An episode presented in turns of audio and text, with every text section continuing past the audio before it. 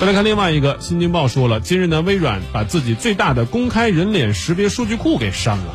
这个数据库呢，在二零一六年建立，截止目前已经有大概一千万张图像，将近十万人的面部信息，被称为是世界上最大的公开的面部识别数据集。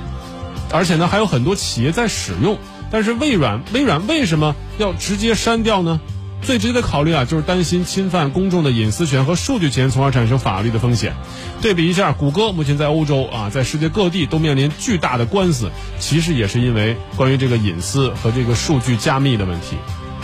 微软本身呢，建立这个库的时候是通过知识共享许可来抓取的相关的图像和信息，但是呢，知识共享许可呢是来自于版权所有者的授权，而微软呢不太可能得到这所有十万人的授权的许可，所以只要其中任意一个人。提起控告的话，都有可能会产生相关的法律问题。当然，对于微软来说呢，它可能啊，并不是说今后就不搞人脸识别了，它可能会在更加严密的这种协议的基础上，再重新建立类似这样的数据安全识别。同时，对于所有的公科技公司来说呀，这个数据的安全或者说授权，也成为了一个安身立命的重中之重。二零一八年，微软就再次呼吁全世界的各个科技公司建立保障措施。同时呢，敦促各国政府立法，对面部识别技术进行独立测试，以确保准确性。为什么要立法呢？只有立了法，微软才能够在法律的基础上做到不违法，是不是？如果你实在不愿意让我搜集的话，我干脆就不进入你这个国家了。